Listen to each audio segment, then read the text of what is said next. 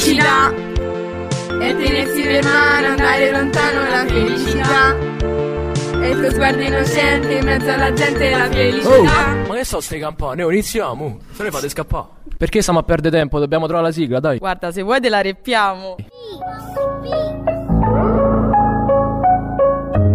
Questo è il podcast giusto per voi. Il quarto B siamo noi.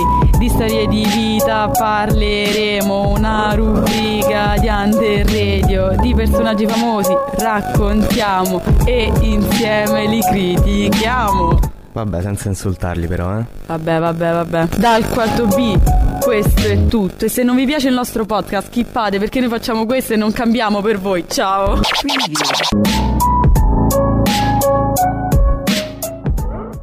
Benvenuti a tutti sulla prima puntata di Storia di Vita qui su Under Radio. Oggi abbiamo scelto un personaggio la cui storia ci ha incuriosito, soprattutto perché la sua morte in parte è ancora avvolta nel mistero, Lady Diana. Adesso andiamo a prendere la nuova macchina del tempo che abbiamo introdotto qua su Under Radio quest'anno per farci raccontare com'era e gli avvenimenti che sono successi. Iniziamo. Siamo nel 1983, adesso andiamo ad incontrare il padre di Diana Spencer, che ci racconterà della sua infanzia e della sua adolescenza, e poi il principe Carlo d'Inghilterra, suo attuale marito. La nostra famiglia, gli Spencer, è una delle più antiche e importanti famiglie britanniche, connessa con la famiglia reale da molte generazioni. Mia figlia non è mai stata una grande studiosa, però le piaceva lo sport, il nuoto e la danza soprattutto. Era una brava musicista anche, aveva tante passioni e tanti interessi, una ragazza solare insomma. Si è sempre data da fare nella vita e ha sempre avuto molti impegni fino a quando ha incontrato Carlo. Ci siamo conosciuti nel 77, durante una battuta di caccia. Io all'epoca frequentavo la sorella di Diana, Sara. Avevo molte impressioni per sposarmi e mettere su famiglia. Ho, rin- ho rincontrato Diana due anni più tardi a una festa organizzata nella tenuta di campagna di un amico. Lei era tra il pubblico alla partita di polo e durante la giornata cercò di consolarmi per la recente perdita di mio zio. La sua dolcezza e compassione mi colpirono molto. Un anno dopo eravamo ufficialmente fidanzati. Dopo il suo matrimonio, però, le cose non andranno tutte per il verso giusto. Scopriamolo catapultandoci nel 1981.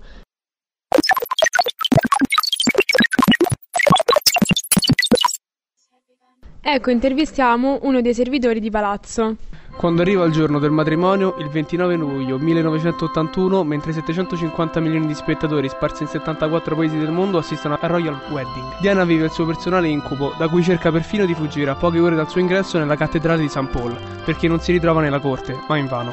Sì, infatti non sopportavo la pioggia scozzese, i cavalli, i cani, le battute di caccia, le ore che Carlo passava a pescare nel fiume di, il tempo che lui trascorreva a leggere i libri e potrei continuare. E i rapporti con la suocera non erano dei migliori. Sentite cosa ha detto Sua Maestà la regina. Sta sempre seduta in un angolo a guardarci in cagnesco. Non può continuare così, deve darsene regolata. Insomma, le premesse per un pessimo matrimonio c'erano tutte, ma la regina Elisabetta voleva ancora crederci.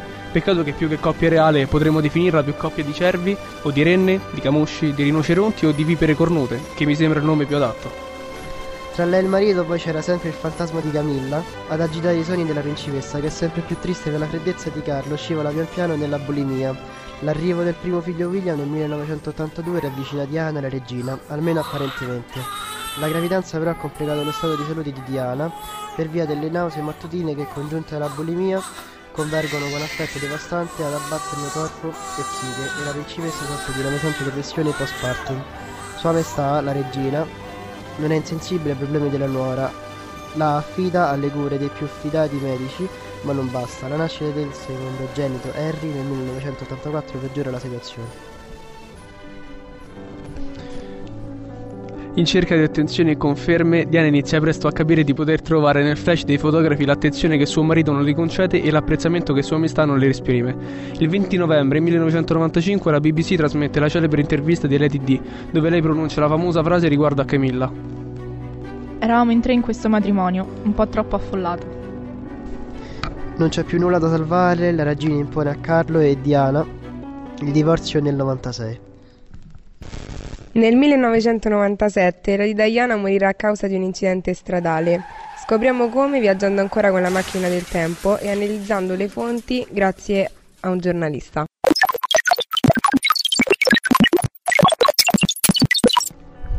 Salve, ci troviamo nella notte del 31 agosto del 1997, data in cui morì Lady Diana. Lady Diana però non era sola in quanto era accompagnata da un autista, dall'amante e dalla guardia del corpo dell'amante, ossia l'unico sopravvissuto. E la morte avvenne esattamente a mezzanotte e 23. Si pensa che la causa sia l'eccessiva velocità alla quale andava l'autista, ossia di 118 km h su una strada nella quale il limite della velocità era di 50 km h L'autista venne dunque accecato da un flash mentre tentava di scappare dai ehm, paparazzi che inseguivano Diana. Riguardo questa vicenda si pensa che ci fu un coinvolgimento da parte dell'MI6, ovvero i mm, servizi segreti inglesi. Intervistiamo un ex agente segreto che formulò delle teorie al riguardo. Buonasera. Allora, posso dichiarare con certezza che l'incidente fu provocato da alcuni dei miei colleghi che utilizzarono un raggio laser per accecare l'autista e farlo sbandare e ciò confermerebbe le testimonianze di chi affermava di aver visto un forte bagliore subito prima dello schianto. Inoltre eh, dichiaro che il mandante, ovvero chi eh, progettò questo questo omicidio eh, sarebbe stato nel principe Filippo di Edimburgo, che era l'ex suocero di, di, Diana, e tale ipotesi è basata anche sul ritrovamento di una lettera scritta da Diana in persona che testimoniava di aver paura di morire uh, tramite un incidente. Grazie mille. Ora andiamo ad intervistare l'unico sopravvissuto uh, di questo incidente, ovvero la guardia del corpo. Io sono stato la guardia del corpo della principessa ed ero presente nel veicolo coinvolto nell'incidente. Sono stato in coma farmacologico per diversi giorni, però purtroppo non ricordo niente. Sono venuto a conoscenza dell'incidente solo dalle voci che giravano nella clinica privata dove ero ricoverato. Sfortunatamente non riesco a dare informazioni perché non ne ho e non ne voglio sapere nulla. Questa era la storia di Lady Diana, grazie per averci seguito e ci vediamo alla prossima per uh, un'altra storia di vita.